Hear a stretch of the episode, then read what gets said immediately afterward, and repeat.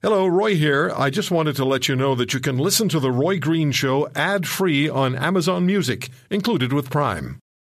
This episode is brought to you by Shopify. Do you have a point of sale system you can trust, or is it a real POS? You need Shopify for retail. From accepting payments to managing inventory, Shopify POS has everything you need to sell in person. Go to shopify.com slash system, all lowercase, to take your retail business to the next level today. That's shopify.com slash system. Welcome, welcome, welcome. Welcome to the Roy Green Show podcast. Hi, everybody. Welcome to the Roy Green Show podcast. I spoke with Andrew Scheer, the leader of the Conservative Party of Canada, and if polling is correct, he's destined to be the next Prime Minister of this country. A lot of questions for Mr. Scheer, including about Normandy and about something the Prime Minister said, which got everybody's attention in Canada this week. Also, school dress codes changing in Toronto. Is it a good idea? We asked our callers, and I spoke as well with the president of the Long Beach, California Unified School Board, where they have school uniforms and have had them for 25 years, and it's been great success. The Raptors, are they Canada's team or Toronto's team? And what about basketball? Is it catching up in popularity to hockey? Angus Reid did a poll on that. We found out the information, as you will as well. And ISIS, a Canadian member, says that ISIS demanded he attack U.S. targets, said he wouldn't do it. I spoke to an assessor, an expert on the issue of terrorism, and $196 billion in business development stalled by the federal liberals over five years. $196 billion. You'll get that story. Joining us on the program is the leader of the Conservative Party of Canada, Andrew Scheer, who, according to national polling, if an election were held today, would be the Prime Minister of this country, well, Prime Minister elect by the end of the day. Mr. Scheer, good to have you back. How are you doing? I'm doing well. Uh, thanks for having me on the show again. And sorry it took a little bit longer to confirm uh, this appearance.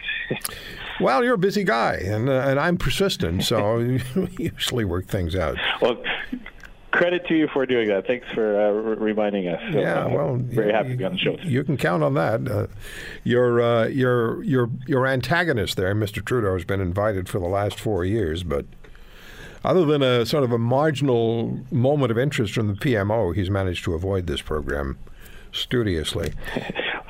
Anyway. Well, I can commit to coming back on as prime minister in the future.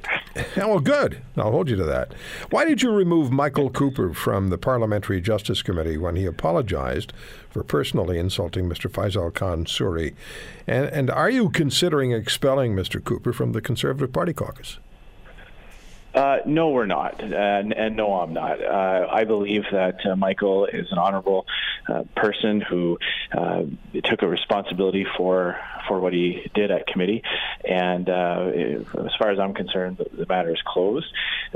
we did, you know, in terms of removing him from the committee, we did. I did make the the decision that based on the context of, of the, the appearance and the sensitivities around the uh, the tragedy that happened in Christchurch. That quoting from the the, the perpetrator of that tragedy was, was inappropriate, especially given the the, the the, dynamic at the committee. But as far as any further steps, I think that Michael has done the right thing, and he's apologized and he's taken responsibility for what he's done, and uh, and I think it's uh, the, the matter is closed in that respect. Based on the follow up on the question on Michael Cooper is. I know I'm a conservative commentator. There are some of us in this country, not as many as there should be, but we are, you know, we, we look at the world through a, through the conservative prism, and more and more Canadians appear to be doing that. If you look at what's happening with provincial elections and you look at the national polling, so what support do you think I deserve and those of us who are conservative supporters deserve because we're constantly under some level of attack. Well, you deserve a, a, tremendous amount of support. And I gave a, a, speech the other day where I was talking about the the danger in painting an entire uh, mainstream political movement with the with the same brush and tarring uh, people like you and me and others who stand up for conservative uh, principles with uh, with the actions of, of, a very small number. Uh, it's something that certainly doesn't happen on the other side of the equation. There are people who uh, subscribe to very left wing, big government socialist views that, that do hateful and, and, evil things, and I would certainly never hold Justin Trudeau or Jagmeet Singh responsible for for the statements or actions of a small number of, of, of individuals who do uh, unacceptable things on, on that side of the spectrum. So I think it's very important that we don't allow people to demonize those who are critical of Justin Trudeau on a number of different policies, whether it's uh, maintaining control over our borders, uh, whether it's, uh, it's the way he's been dividing Canadians. Uh, there's there's there's space for legitimate debate, and, and, the types of critiques and analysis that you do, that I do in the House of Commons, uh, is very vital to democracy, and we happen to be on the on the right side of these issues. Well, I think so, and and if if if Mr. Trudeau has an issue, or if people on the left have an issue, they're always welcome to come on the program, and they're welcome to make their point and they're welcome to get into a Q&A. It's just that, you know, I'm not going to back off just because they're because they, they, they want to throw accusations around. Let me ask you about this. Uh, Justin Trudeau accepted that Canada committed genocide following the release of the report by the Commission on Murdered Missing Indigenous Women and Girls. He didn't at first. But then in Vancouver, he said, and I quote, We accept their findings, including that what happened amounts to genocide. What's your response? What's your reaction to Mr. Trudeau's statement? Well, first, let me start off by saying that uh, my, uh, my our, our, hearts and our and, and, our sentiments go out to the victims of uh, that and the victims and their families who came forward in this uh, inquiry. Uh, it was uh, very moving to to hear the testimony of people who lost daughters, mothers, wives, sisters.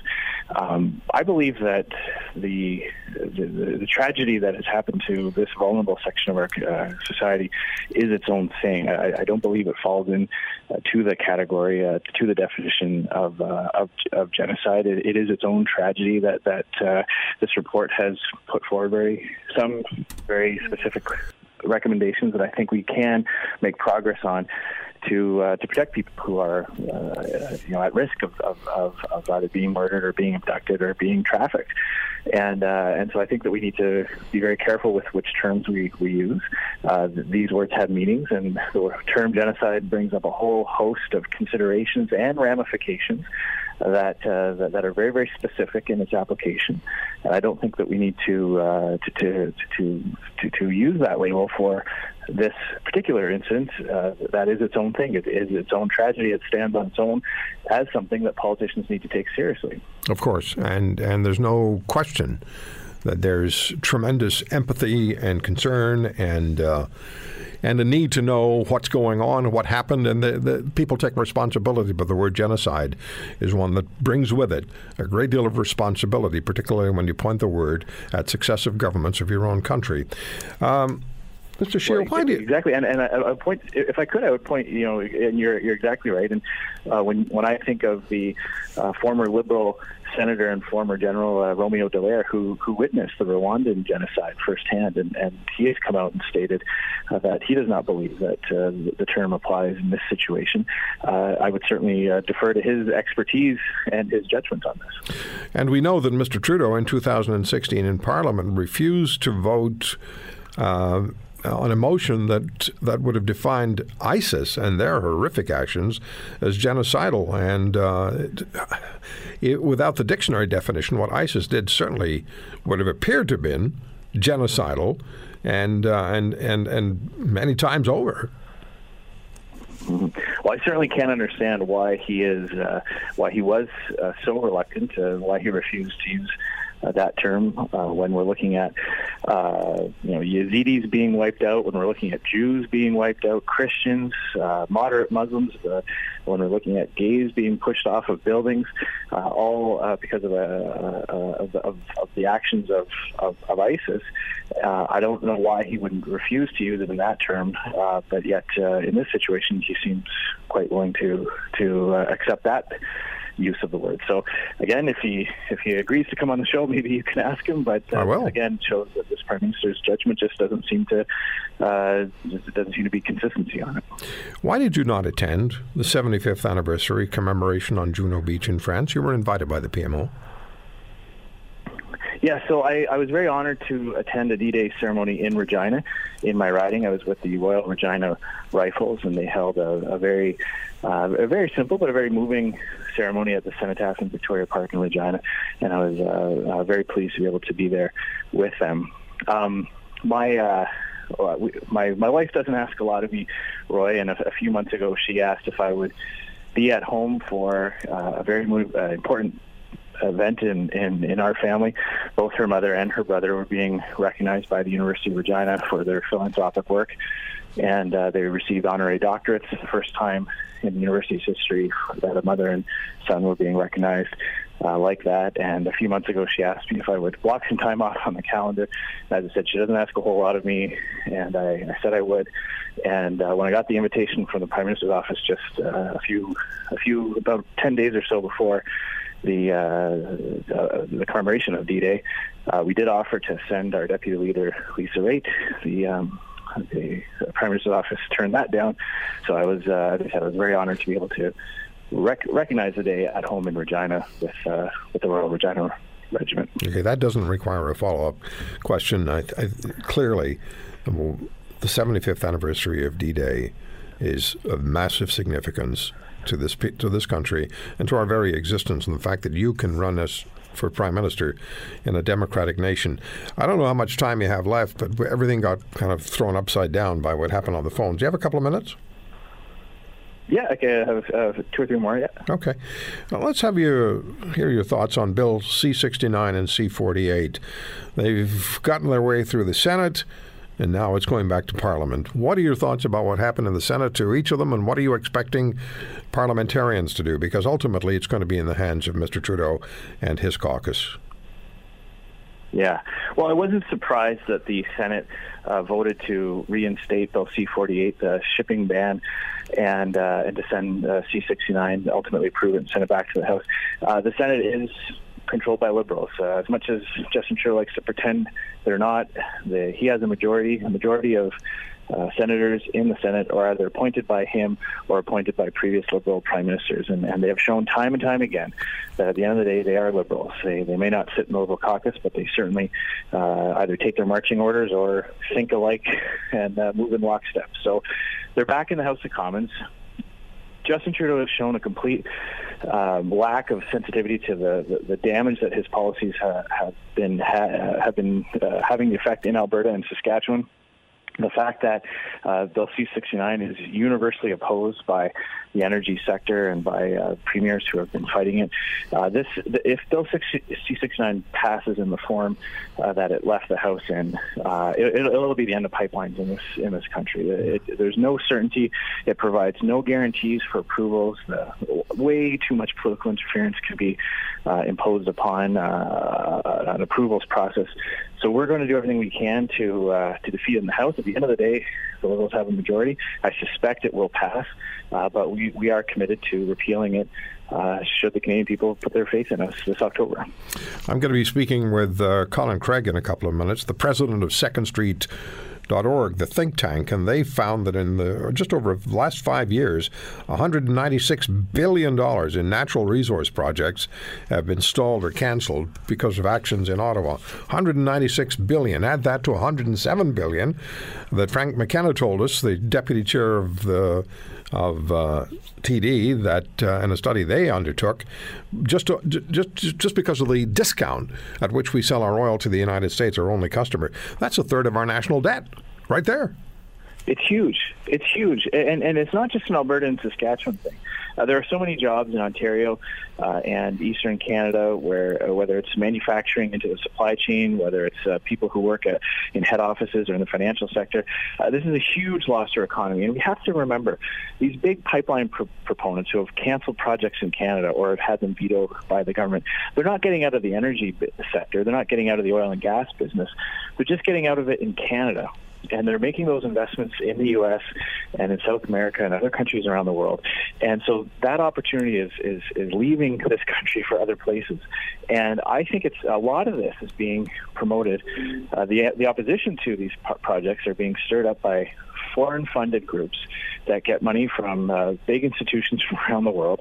And I've made one of the key planks in my energy policies that advocacy groups who receive foreign funding will not be uh, given standing in approvals processes. So they can't use foreign funds to gum up our approvals process and delay these important jobs for our, uh, these projects for our economy. Good. I have one more question for you. I know you'll want to answer it. Interprovincial trade and your national energy corridor. Address those, please.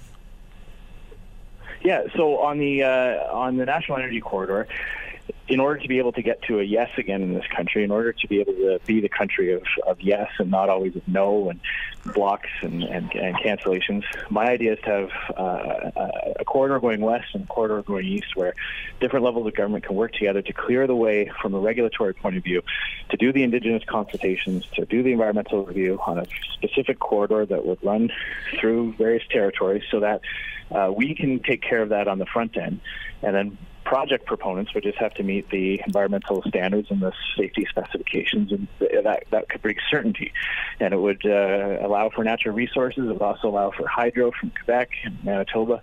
So there's big, big potential there. And I recognize it's going to be uh, a lot of hard work to do all that, but we've done this in the past in our country, from the railways to the original pipelines to the St. Lawrence Seaway. And I think it's time that we have something similar for the next three or four generations. And when it comes to interprovincial free trade, you know, this is one of those one, things that really drive me crazy. To think that we live in a country where it's easier to sell a product to the United States than it is in between provinces, uh, it makes no sense to me. If uh, if I'm eating a steak in Saskatchewan from a from a processing plant that doesn't have federal uh, credentials, right. that steak can't be sold in Manitoba. That doesn't make any sense to me. No, it doesn't. So my idea is to have a truly interprovincial free trade deal that would uh, unleash a whole okay. lot of economic potential in this country. Mr. Scheer, thank you for the time. Appreciate talking to you. Thank you so much. Always a pleasure. Thanks so much, Roy. Bye bye. Andrew Scheer, leader of the Conservative Party of Canada, according to polling, next Prime Minister of this country. This episode is brought to you by Shopify. Do you have a point of sale system you can trust, or is it a real POS? You need Shopify for retail. From accepting payments to managing inventory, Shopify POS has everything you need to sell in person. Go to shopify.com/system all lowercase to take your retail business to the next level today. That's shopify.com/system. Toronto District School Board has changed its dress code. And uh, here's a little bit of a story that was carried in Global News. I'll read a few lines. The Toronto District School Board, TDSB, is modernizing its student dress code, relaxing rules around wearing spaghetti straps, tube tops, crop tops, hats, and more. The list of changes includes being able to wear tops that may expose shoulders, backs, stomachs, midriffs, necklines, and cleavage. Bottoms may expose legs, thighs, and hips. The report acknowledges that the school board student dress policy has been written and enforced in ways that disproportionately and negatively impacts female identified students, racialized students, gender diverse, transgender, and non binary students, students with disabilities, socioeconomically marginalized students, and Indigenous, First Nation, Metis, and Inuit students. Focused, explicit, persistent, and determined action is required to challenge and overcome this history, quote unquote. However, students are not allowed to wear anything that promotes drugs, violence, hate, or prejudice, or clothing that threatens health and safety or puts schools at risk. So, in a little bit, we're going to be speaking with the president of the Long Beach Unified School Board in, uh, in California, because there they've had a school uniform policy for the last 25 or 26 years, and it has served them extremely well. But joining us from the Toronto District School Board is Ryan Bird. He's the manager of corporate and social media relations. Ryan, thank you so much for the time. Good to be with you. So, so why now? Why the change now? You know, I think for it's part of our usual policy review. There's a, a, process now where all of our policies are reviewed on a regular basis. So the student dress code was up for review. Uh, we had a 90 day review process for this one. Students, staff, parents. Um, I think out of the 428 responses we received online, 19% were from students, which, to be honest, uh, for a school board policy, we're, we're not getting a lot of student input on something like that, but we really did get a lot of students come out and offer their input on this. So, as part of our usual review process, we kind of looked at it. Up until now, our 582 schools have had varying dress codes of their own. We've had uh, kind of the basics that you rhymed off off the top about no hate, nothing promoting hate, violence, that kind of thing. That was in our original policy, but then the rest basically said, but it's up to individual schools to work out their own dress code. So then when this review came up, we decided, okay, we can't have each and every school doing their own dress code because quite frankly, it's not there's no consistency. You know, you could walk into one school wearing one thing and walk into another school wearing the same thing and it would be treated differently. So that's why they did a, a, a review and then a consistent board wide approach this time around. Okay, let me ask you this. Mm-hmm. Uh, and by the way, if you had done this kind of study um, or, or asked the question when I was in high school, where we had to wear shirt, tie, jacket, dress pants, dress shoes every day of the school year, except for maybe the last few, you would have gotten a lot more than 19%. Yeah. And I think it would have been definitely let's relax things. But uh, the question is is it relaxed? Has it been relaxed too far? And did students have a disproportionate say in this? So that's what people are asking. What response are you getting from parents? Now, I, I read a story where at least one parent has said, I'm not going to accept this. My child is moving to the Catholic school board and is going to be wearing a uniform. Are you hearing much of that? Well, I, I think we're hearing all different views, to be honest. Uh, we're hearing people that aren't too big a fan. Uh, we're hearing others that say it's the right approach. What we're saying overall, though, is that the school board is not policing kids' clothing. We're getting out of that business, uh, other than, you know, the basics. You have to cover up certain areas, obviously. Um, but in general, we're no longer policing uh, students' clothing. That's a decision uh, for parents and students to make. We're not going to, when you walk into the school, we're not looking at the length of a dress. We're not looking at you know, are you showing off too much skin? Or we're not looking at um, anything like that anymore. We're just getting out of the policing of it constantly. Okay, I understand um, that, but you yeah. know, in the United States, uh, there are more and more school boards going to uniforms and they find that it's necessary to do that. And the ones that are doing it are finding, and President Obama, by the way, was one person who was very much in favor of that. It goes all the way back to Bill Clinton, who supported the idea. Uh, and they're finding that it's helping with the learning environment. There's less violence, there's better marks, there's less absenteeism. Everyone is basically appearing in the same consistent attire, and it's causing fewer problems, and the learning experience improves. So, if there is a, is there anything being looked at here? If, if this policy, uh, if there's a, a resultant I don't want to use the word drop. If there's a change, significant change in the achievement level of students, is the policy revisited? Uh, you know, obviously, well, the policy would be revisited as just part of our, our review. So I think it's every four years that we take a look at the policy, and if there's fine tuning that needs to be made, obviously we'd look at that. Mm-hmm. We do have some schools that already have uniforms. It's not a board wide, but we do have some schools that have uniforms With, within your within your board. Yes, we do. Uh, now, there's not a lot of them, but that we do have some schools that the decision in their own school communities, parents, students, and staff decided that uh, uniforms would be used. But does that now not. does that now change for them? Uh, no, they'll still be able to continue, but obviously they'll want to look at their own dress codes and, and take a look at it again. Do we want mm-hmm. to continue with uniforms? Do we want to uh, go to whatever you'd like, essentially? Okay. So they'll have to look at that. So the, well, the, the other, I'm, I'm sorry, go ahead. No, what I was going to say, I think at its base, it really is, it's parents and students get to decide what they want to wear. Um, and I think that when it gets into one teacher in one class says, you know, Roy, that's inappropriate. And then you go into another class and the teacher doesn't think anything's inappropriate. And so there's a com- there was a complete lack of consistency.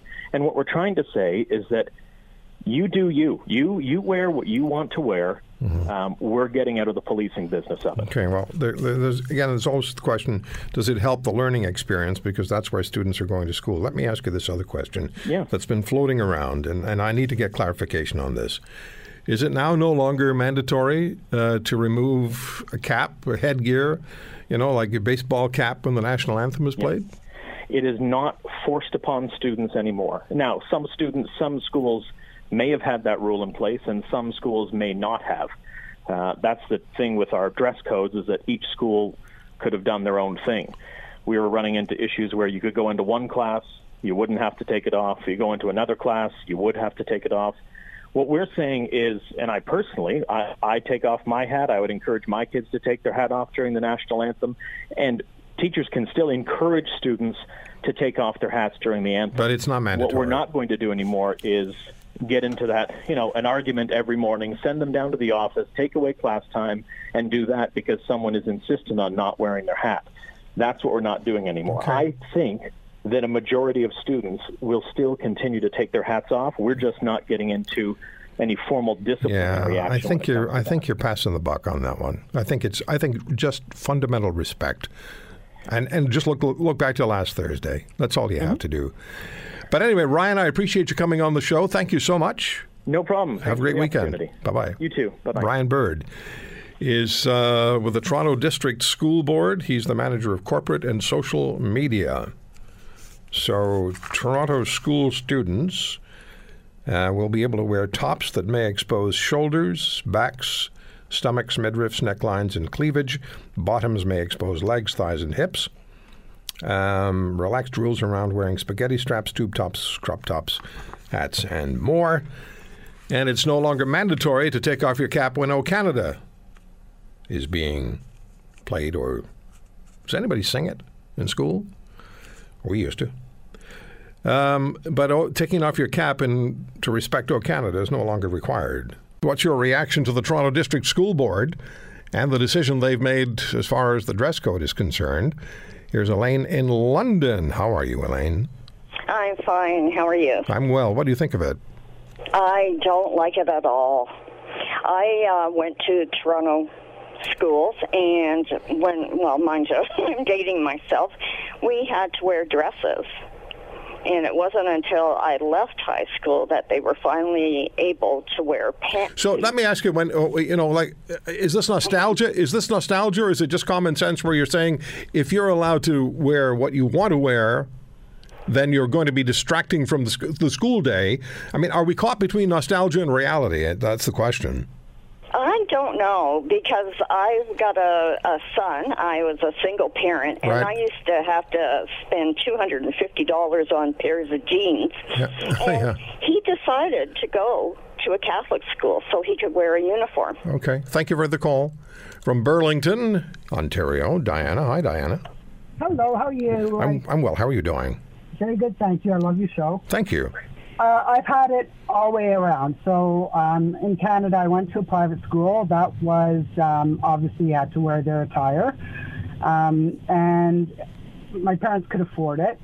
So that was one thing. But what the kids would do was they'd compete on trying to get the shortest skirt. We I think we had three inches above the knee when we prayed. Anyway, so then my children, I have four children. Some went to the Catholic school and they had uniforms, and then someone to the And they still do. yeah, exactly. So, um, and my granddaughter, who's five, was in the public school, and they moved, and they decided to put her into the Catholic school board. What a change in her attitude getting ready in the morning. There's no more, uh, she doesn't know what to wear, she doesn't know if this goes with this. It's taken all the pressure off of mom and dad. And what I like about it is, in, she's in the Niagara region, is that as long as it's a blue tunic and a white shirt, a blue pants and a white shirt, it's fine. It's it's not a school issued uniform Yeah, look. per se. Look, look, look, Dana. The, the, the, the idea here is, I think, for, for, for many people, is you're going to school, you're going to a learning environment, that- which is going to set you up, hopefully, for the for the rest of your, or at least for part of your professional life. You may go on to post-secondary education. You may not. You may take a trade. In any event, it's not a party. You're not going to a party. You're going to school. Exactly. And so and so to dress accordingly makes absolute sense to me. What I really don't like, what I really object to, is that it's not mandatory to remove headgear when O Canada's played. I object 100% to that. And to say, and for the board to say, and I don't have any problem with Ryan. He's he's the he's the messenger. We don't shoot the messenger here. No. But the, for the board to say we don't police clothing and we don't police wearing a wearing a cap, that is just. Uh, uh, shirking responsibility. It's being disrespectful, and and and the and the cap things. Everybody everybody should object to that. Yes, and even with that being said, I believe while you're eating, you know, you take your hat off while you're eating. So Yeah, well, I mean, we're, we're talking about the, we're, oh, we're talking about we're talking about school and kids. I don't think that they're going to do that. Dana, thank you for the call in Burlington, Ontario. Talking about school uniforms and the Toronto District School Board making its changes, which you heard described. Now, in uh, California, at the Long Beach, California Uni- uh, Unified School Board, they made some significant changes to their dress code, huge changes to their dress code in the mid 90s. And I remember I just started doing this, well, my then Monday to Friday show.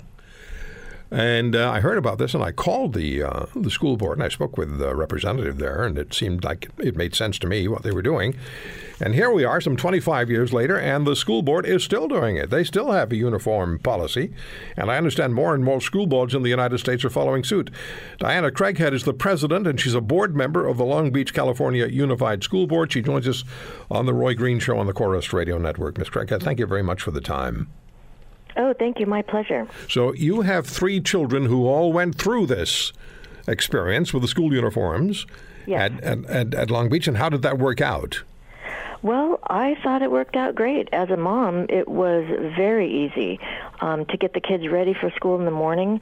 You know, sometimes kids don't always want to comply, but having those uniforms made it very easy. Now, remind us again, please, why the uniforms were introduced in the mid 90s. Well, uniforms were first introduced here as a part of a larger effort um, to raise standards of dress, behavior, and achievement. Appropriate attire helps students to achieve um, based on their character and not their clothing. And for us in Long Beach, and some of our neighborhoods, uniforms can also help prevent students from wearing gang attire. And schools nationwide have rep- replicated this policy, and that's because uniforms and dress codes help students and staff remain focused on teaching and learning. You know, I like what you're doing. I like the way you're approaching it. I, I, I'm not going to ask you to comment on the Toronto situation, but when I hear we're not in the business of policing clothing, I, I would beg to differ. I would think that that's all part of the component picture now, or a mm-hmm. component part of the big picture. But you you found very quickly, did you not, in Long Beach, that the wearing of the uniforms created a not only a better school environment, but it also created better marks, less absenteeism, and, and far less violence. Um, yes, absolutely. And what does the uh, and, and that's still the case today? I take it. Yes. Now, are the uh, do the students buy in? The students who are in your uh, in in your you know going to school in your board, do they are they comfortable with the idea of the uniforms, or is there at least the occasional rebellion? Well, um, I think you have it correct. For the most part, or for the most part, the students, you know, buy into the uniform, and I think um, what uh, makes that easy is that we require uniforms from, you know, preschool on up, and out of our six comprehensive high schools, two of them require uniforms. The other four comprehensive high schools um, don't require uniforms. So occasionally, at those high schools that require uniforms, we we do hear about kids that are not happy with that. But for the most part, um, everybody's you know pretty happy with it. And the uniform consists of what? Well, it's uh, very easy to comply with our uniforms because it consists f- of um, a collared shirt, mostly white, blue, or red, depending on the school, and navy blue bottoms. And then students are able to wear sweatshirts or T-shirts with school logos. So it's it's very easy to comply with the uniform. Okay. And and it is true, is it not, that more school boards across the United States are involving themselves with the uniform policies? Yes, I believe our uniform policy is being replicated across our country. Can you uh, speak a little more to the issue of improving scholastic uh, achievements since the uniforms have been in place? Well, I don't have those numbers in front of me. I don't have actual data, so I'd have to follow up with you on that. But our research does show that um, you know, we've had significant gains in student achievement, and we, you know, our successes cannot be entirely attributed to school uniforms because we've also implemented a number of other reforms at the same time. So, you know, you can't really separate that out with the research. Um, but um, our uniforms have been an important part of the success over the past two decades. I remember when I had my first conversation with uh, someone from your board. Uh, again, this goes back to the mid 90s. Mm-hmm. And uh, I was asking, what about the families that find themselves perhaps socioeconomically a little challenged as far as purchasing uh, specific school specific clothing is concerned when they have problems just buying clothes for their kids period. And I was I was told at the time there was a program in place which in fact recycles uh, uniforms which parents who may have difficulty financially can access. Yes. We have recycling programs at our schools, and we also have strong support from philanthropic uh, phil- philanthropic organizations right. in our community, most notably the Assistance League of Long Beach, which now helps to provide uniforms for as many as 10,000 of our students each year. And locally, we have stores like Target and Walmart that carry school uniforms at very affordable prices. Uh, I, I, think this is really very, very interesting. I, it, to me, it makes absolute sense because when you're going to school, it's a it's a it's really an experience that that precedes your professional life. And uh, you should be learning. Uh, you're there for information that will help you for the rest of your life. Right. And to then be part of an environment that will at least somewhat uh, maybe not mirror, but be similar to what you may be facing in your professional life makes just so much sense. And and when you're looking when you when you can demonstrably prove that your absenteeism, your violence, your gang related activities are all down and scholastic achievements are up, it speaks volumes. Yes, Yes, I believe so. If I were going back to school, I'd be coming to your school, but it's been too long. and I bet you'd be a high achiever, too. I don't know about that. I don't know about that. You know, I spent the best four years of my life in grade 10. thank you, Ms. Craighead. Good talking to you. Oh, thank you. All the best. Diana Craighead is the president and uh, a board member of the Long Beach Unified School Board in California. I really hope Kawhi Leonard stays. Every reason to stay. This is a strong Raptors team. They have the future, really, the next two, three, four years. They're going to be at least one of the powerhouses in the Eastern Conference, and they could go on a series of NBA championship runs. So why would Kawhi Leonard want to leave? And there's no question in my mind. This Raptors team is going to wrap it up in the next game. It'll be five games, and the Warriors will be gone. So I was listening to some American sports radio this morning. I was curious. I got up, turned on the radio flipped around until I found an American sports show.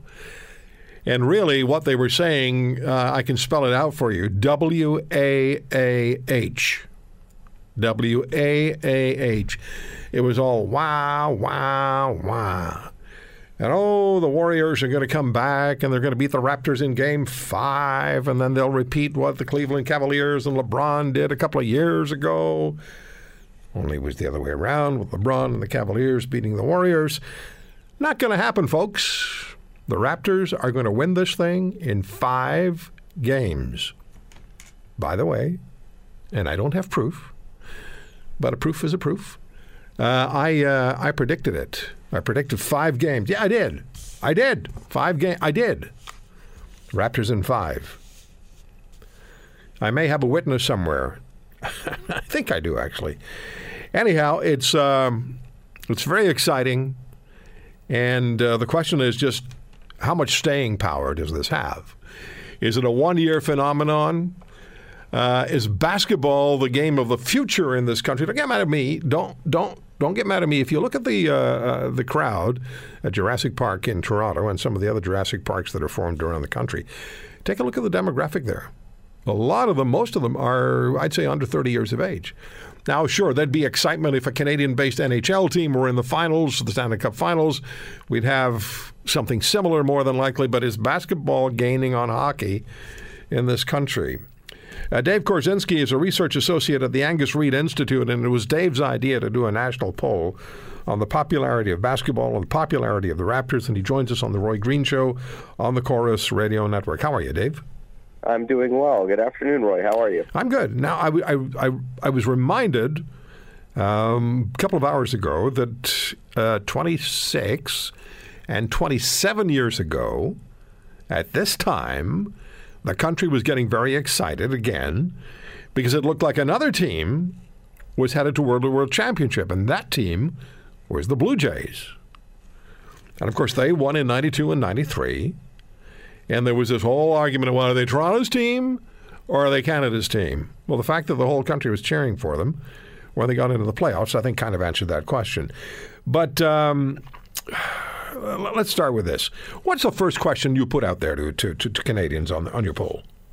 Yeah, I know. I'd love to chat about who, whose team it is because Canadians certainly have uh, have their opinions. But the the driving force behind this was really we asked this question uh, periodically and over the course of the last five years, uh, almost all of which I've been here with the Angus Reid Institute. Um, we ask Canadians which sports leagues they follow. It's usually connected to a, an ongoing story, and what we found is that uh, over the course of the five years, there's a very consistent response rate in terms of about four in ten Canadians say they follow the NHL regularly. So this is a typical viewership. This is not not taking into account the playoffs when viewership rises.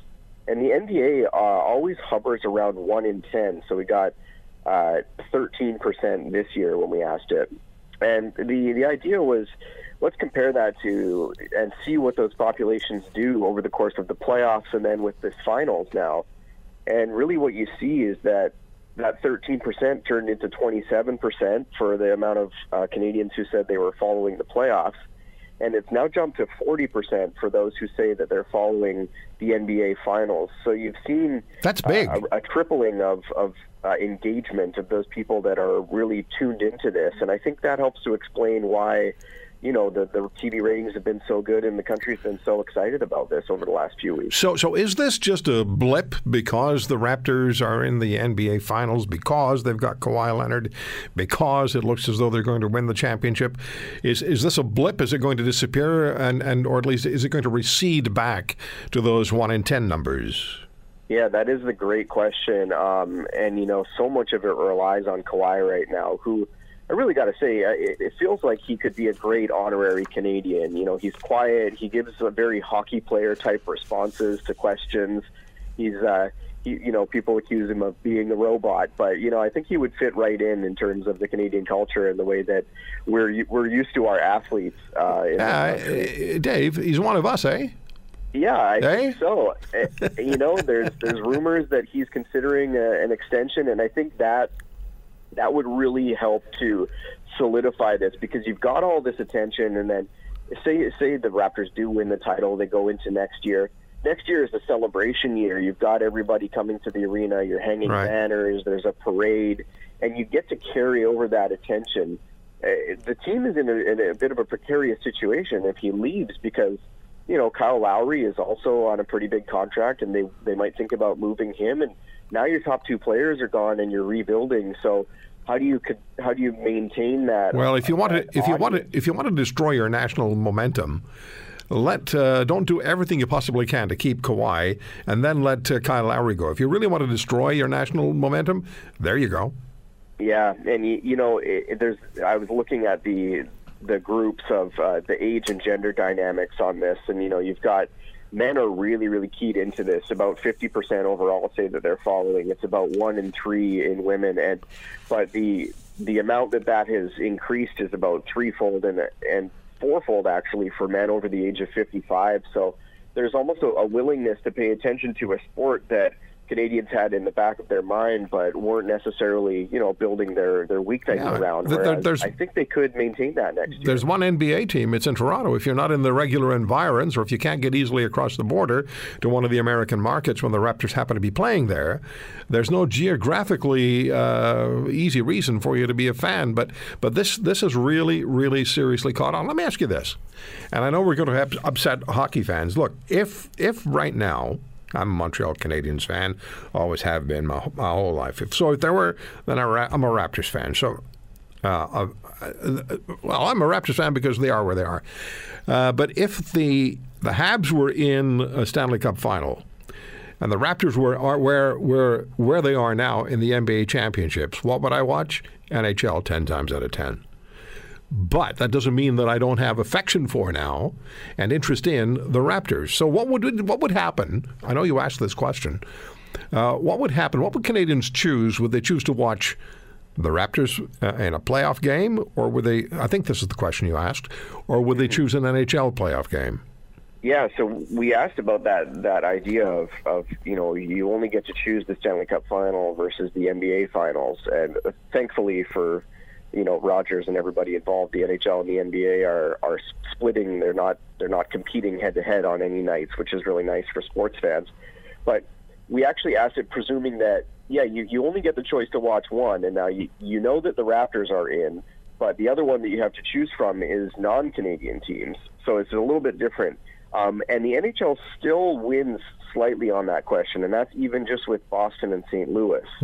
Um, so it's it's I believe it's 38 percent who said that they would follow the Stanley Cup final.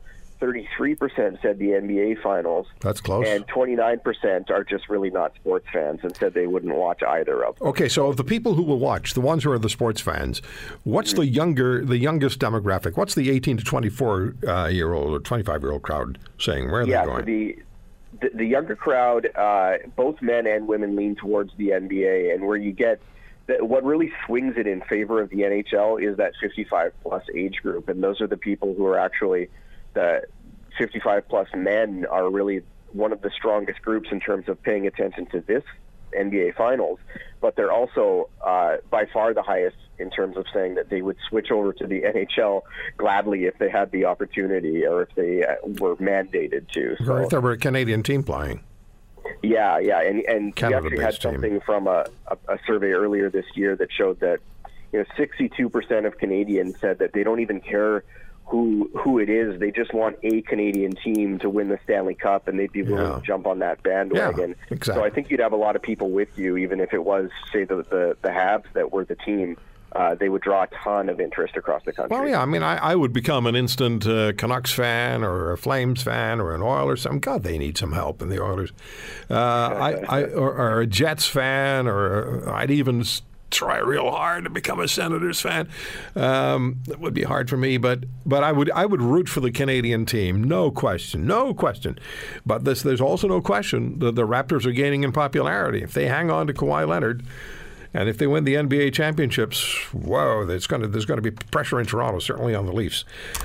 Dave, this is fascinating stuff. Um, but I got to tell you, the American American radio this morning, wow, wow, wow. You know, They've all been predicting Golden Oh. State in six, and now that's off God. the table. So now all they got left to do is just to kind Oh. of cry. And I wanted to send them Kleenex. That was. Thank you, Dave. Good talking to you. no problem. Anytime. All the best. Dave Korzinski from Angus Reid.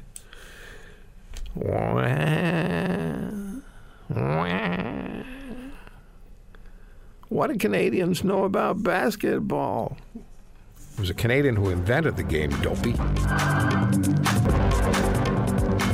Stewart Bell, uh, great reporter with Global News, national online journalist, investigative. A story from Stewart this week Canadian captured in Syria says ISIS asked him to infiltrate the U.S. to conduct attacks. In an interview with U.S. researchers, a Canadian captured in Syria said he was asked by ISIS to infiltrate the U.S. through Mexico to conduct attacks. Uh, speaking to the International Center for the Study of Violent Extremism, Abu Henrique Al Kanadi said he was instructed to travel to Puerto Rico, take a boat to Mexico, and cross into the U.S. What they wanted to do basically is they wanted to do financial attacks, financial attacks to cripple the economy. And he said this in a May 12 interview conducted at a prison in northeast Syria. Joining us on the Roy Green Show on the Corus Radio Network is uh, Dr. Anne Speckhard. She's the director of the International Center for the Study of Violent Extremism. And again, that's the organization that Abu Henrique al Kanadi said he was, uh, that he spoke with. He's a dual citizen, by the way, of Canada and Trinidad. Uh, Dr. Speckhard, thank you so much for taking the time. Were, were you the one who interviewed uh, this man? Yes, uh, I interviewed him in May along with uh, our research director, Dr. Shajkovci. The two of us were uh, conducting the interview. Um, yeah, I'm the one that asked the questions. I'm a psychologist. Okay, so uh, what what did you come away with? I mean, you first, what are the conditions that he's living under, and and and how did you come to interview him, and what did you come away with? Well, he's one of these guys that made it all the way to the end. Um, I think he came out of Baghouz, and uh, he had uh, uh, become disillusioned of ISIS. He went uh, hoping that they were going to put together their utopian state and found that it was quite different than what he expected and that it got worse as time went on. And uh, he he fought for them in the beginning, but he became ill. He's got some kind of a um, disease, and uh, so he stopped fighting for them. But he told us all his experiences in ISIS and his opinion of ISIS.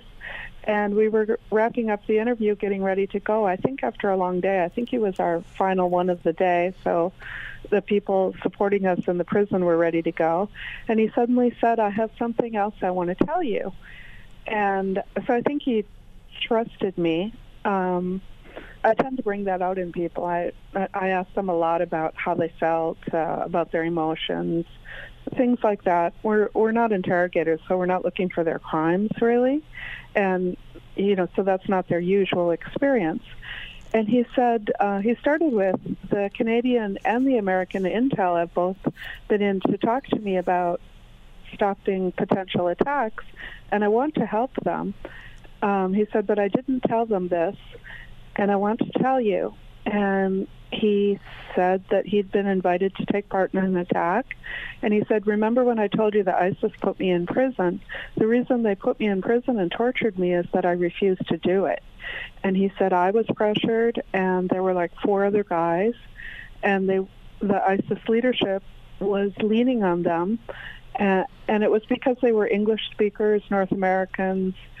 They could more easily be considered that they belong in North America.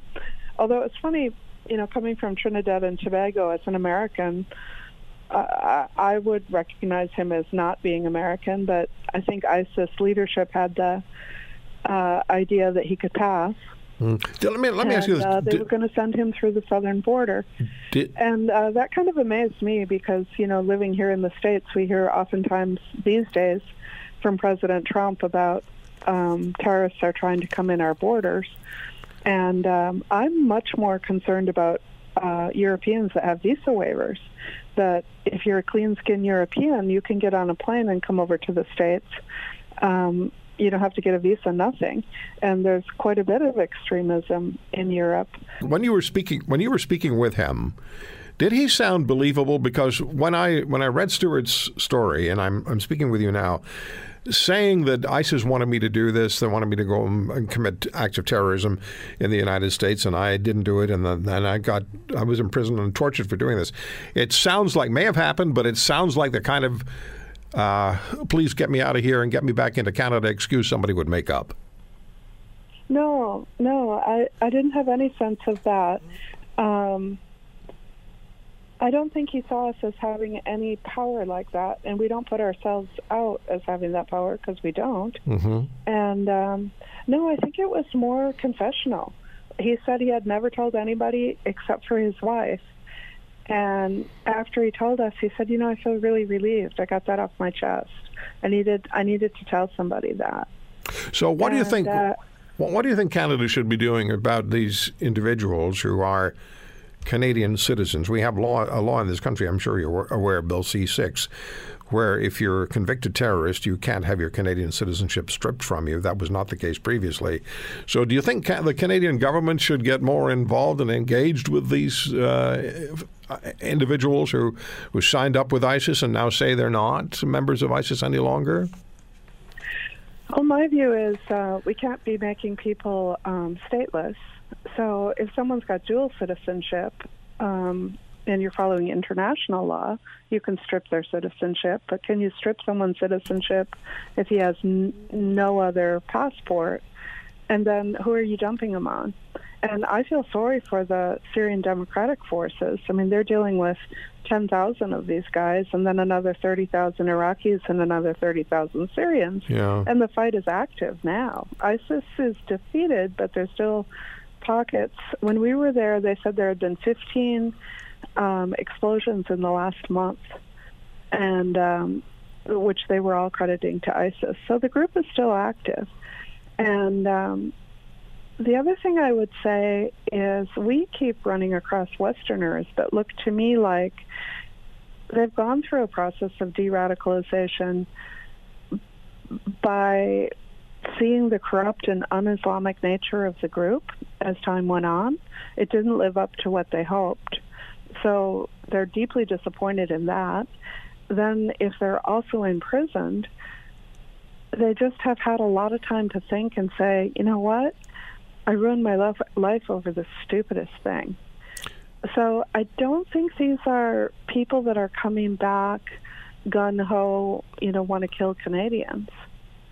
I, I would say more they're sad and sorry people that you definitely should put in a rehabilitation program, and they definitely should serve time. They should be prosecuted, they should serve time, and during that time, they should go through some kind of rehabilitation reintegration program.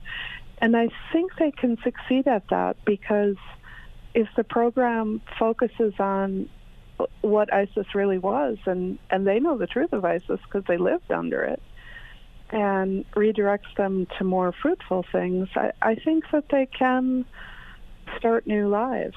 It's, it's a pity that they just, you know, destroyed their lives and destroyed the lives of others. Yeah, it's going to be a hard sell for many people in this country, and I think other countries to accept that uh, individuals who left to join a terror organization should be allowed to come back and pick up their lives even after a prison sentence. That's going to be a hard sell well, then, then for much of the population. You have to ask yourself, yeah, then you have to ask yourself, is it is it uh, legal? Is it, speaking on international terms, is it legal to make people stateless? And if you do make them stateless, who are you dumping them on? Yeah, we're talking about people who had dual citizenship. That's what that law was about, the previous law in Canada. Okay. I have a, I have about 30 seconds. Let me ask you this. You're, you, you're very much aware of what's going on with, uh, with, with you know these individuals and with with the with the with the terror groups and what's happening in the area. Would you say that the spectrum of violent global extremism is on a growth curve or not? Oh, that's hard to say. I mean, I, I no, I would say it's not on a growth curve, and that we made a terrible mistake internationally when we allowed ISIS to control territory and control resources. I mean, this is a really rich organization that functioned as a state for at least a couple of years. Mm-hmm. So people that were there in 2014 and 2015 in Raqqa said it was great. You know, it, it was what I thought it would be. Uh, There were disappointments, of course, but you know, they were paying salaries. They they were functioning as a state, Right. and they managed to attract 45,000 people. which is which which is disturbing given the violence, the the excruciating violence they perpetrated on so many people and the gruesome nature of the acts they undertook. Uh, that you can attract people with that kind of gruesome violence uh, is is is really really disturbing. I know there's a I know this is another issue that we'd be getting into, and I hope we can talk again. Dr. Speckhard, thank you very much for the time. It's been good talking to you. You're welcome. Bye bye. Bye bye, Dr. Anne Speckhard. She's the director of the International Center for the Study of Violent Extremism. And this individual who's uh, still in, I think, Syria now, um, clearly wants to come back to Canada. I have a feeling that's going to be part of our election campaign. That is going to be part, this whole discussion will be part of the election campaign. The Senate has decided, as you know, and we saw, talked to Mr. Scheer about this, on bills C69 and C48. Now it's going back to the MPs. Meanwhile, SecondStreet.org, a new Canadian think tank, has released a policy brief showing over the past five years $196 billion in natural resource projects have been stalled or cancelled due at least in part government policies. Colin Craig is the president of secondstreet.org. He joins us on the Roy Green Show on the Corus Radio Network. Colin, thank you very much uh, for the time. And when we talk about energy industries, what, what industries are we talking about? Well, we're looking at we looked at uh, natural resource projects across the country, and we looked into forestry, mining, and oil and gas, and we didn't see any instances of uh, for major forestry projects not going ahead. But certainly, that doesn't mean that it wasn't happening. It's just it, it, it certainly didn't seem to be uh, publicized, but that industry does have concerns with being able to get their product, projects up off the ground. But yeah, the major the list that we compiled looked at mining and oil and gas, and there were some big big projects that our country's missed out on. Okay, so so the big number from your research is that 196 billion dollars. My eyes start to roll backwards when I when I think of that. That's massive. That's what was lost over five years in stalled or canceled natural resource projects four of those five years, almost, under Justin Trudeau. So, in everyday terminology that everyone can understand, what does that $196 billion represent? Well, what we did is we thought, well, let's compare it with something that people understand. And a lot of cities in Canada have built NHL sized arenas. So we gathered a few estimates from recent uh, NHL sized arenas that have been built in North America and compared that with this $196 billion figure. And what it works out to is roughly the equivalent of building an NHL sized arena every day for a year. So it's a massive, massive, massive uh, opportunity that uh, our country's largely missed out on. We spend years just in debating the opportunities or lack of opportunities in building uh, an NHL arena. And here we are. This money represents the building of one every day for a full year. Now, Mr. Trudeau, just this week, and politicians do this, was crowing over national unemployment being historically low, and he took credit for setting the stage for the creation of a million new jobs since 2015. Now, I would think that that $196 billion of unreached fiscal opportunity for Canada would also mean a huge number of jobs not realized. Do you have numbers on that? You know, it's it's tough to put a, a number on, but um, and and this is for a variety of reasons. One is that when we look up these projects, sometimes they have a jobs estimate, sometimes they don't.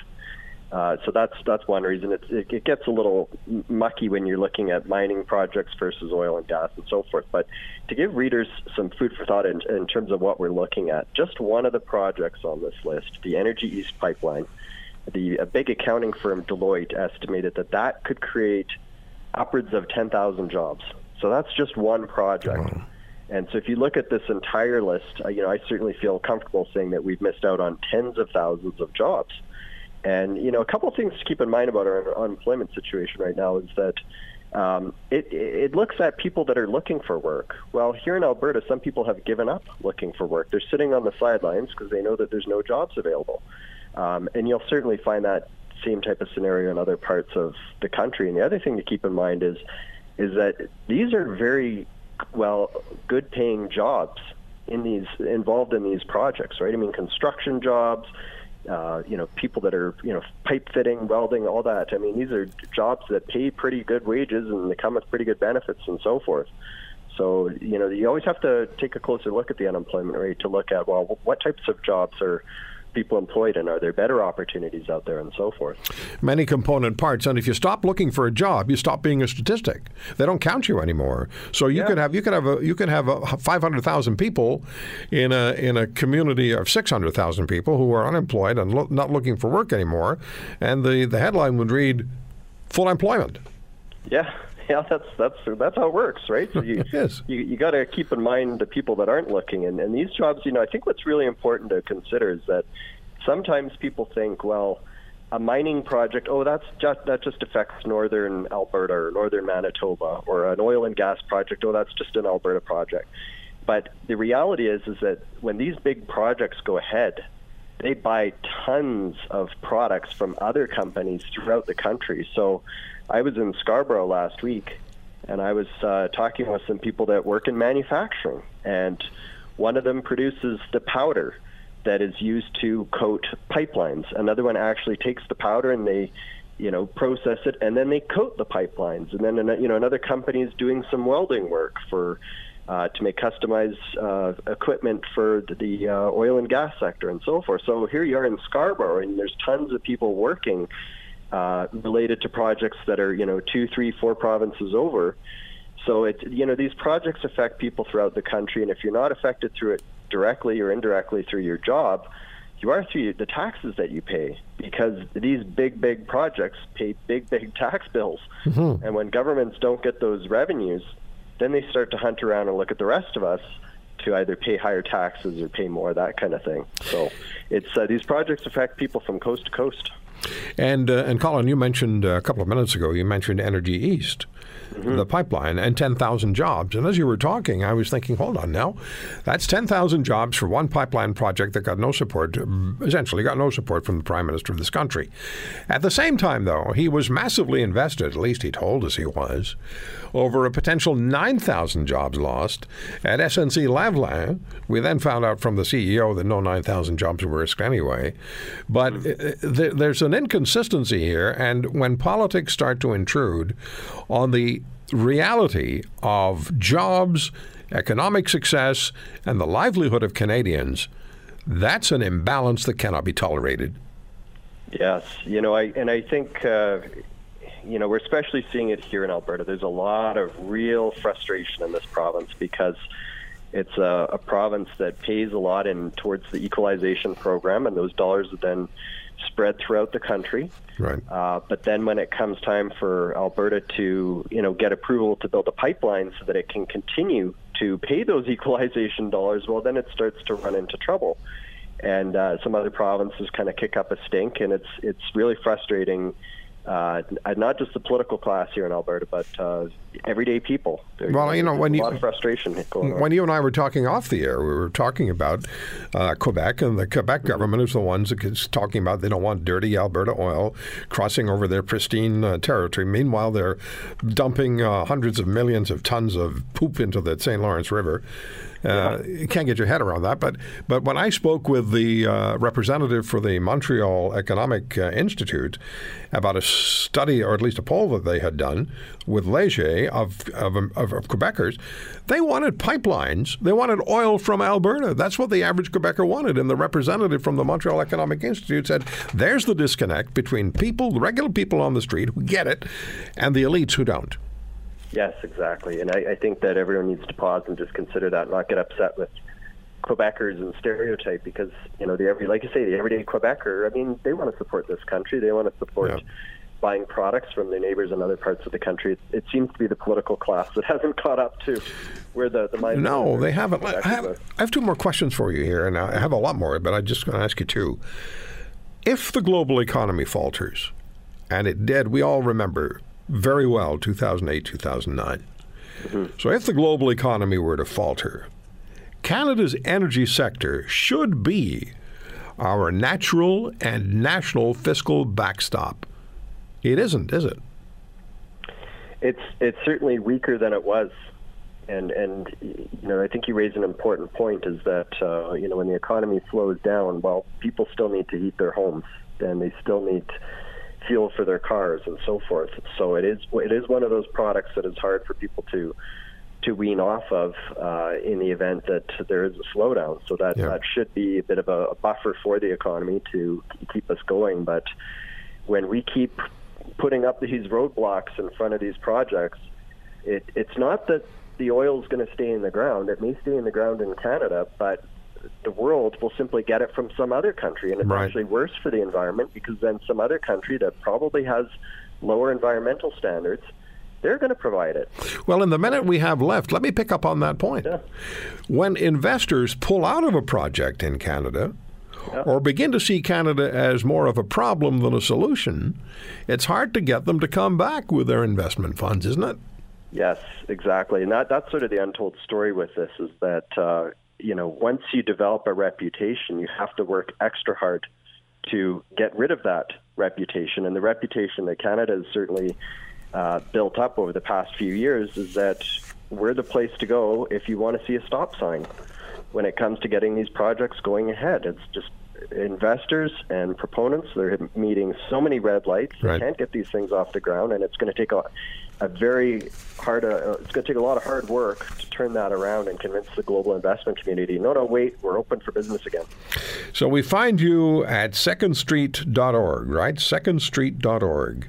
yep that's the website and people can see the report and uh, take a look at our videos and other work Well, brand new think tank and uh, doing great work. I, I enjoyed talking to you, Colin. Hope you'll come back. yeah thanks a lot roy it's been great Yeah, all the best.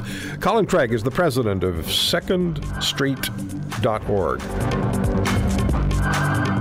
Thank you for listening to today's podcast. If you want to hear more, subscribe to The Roy Green Show on Apple Podcasts, Google Podcasts, Spotify, Stitcher, or wherever you find your favorites.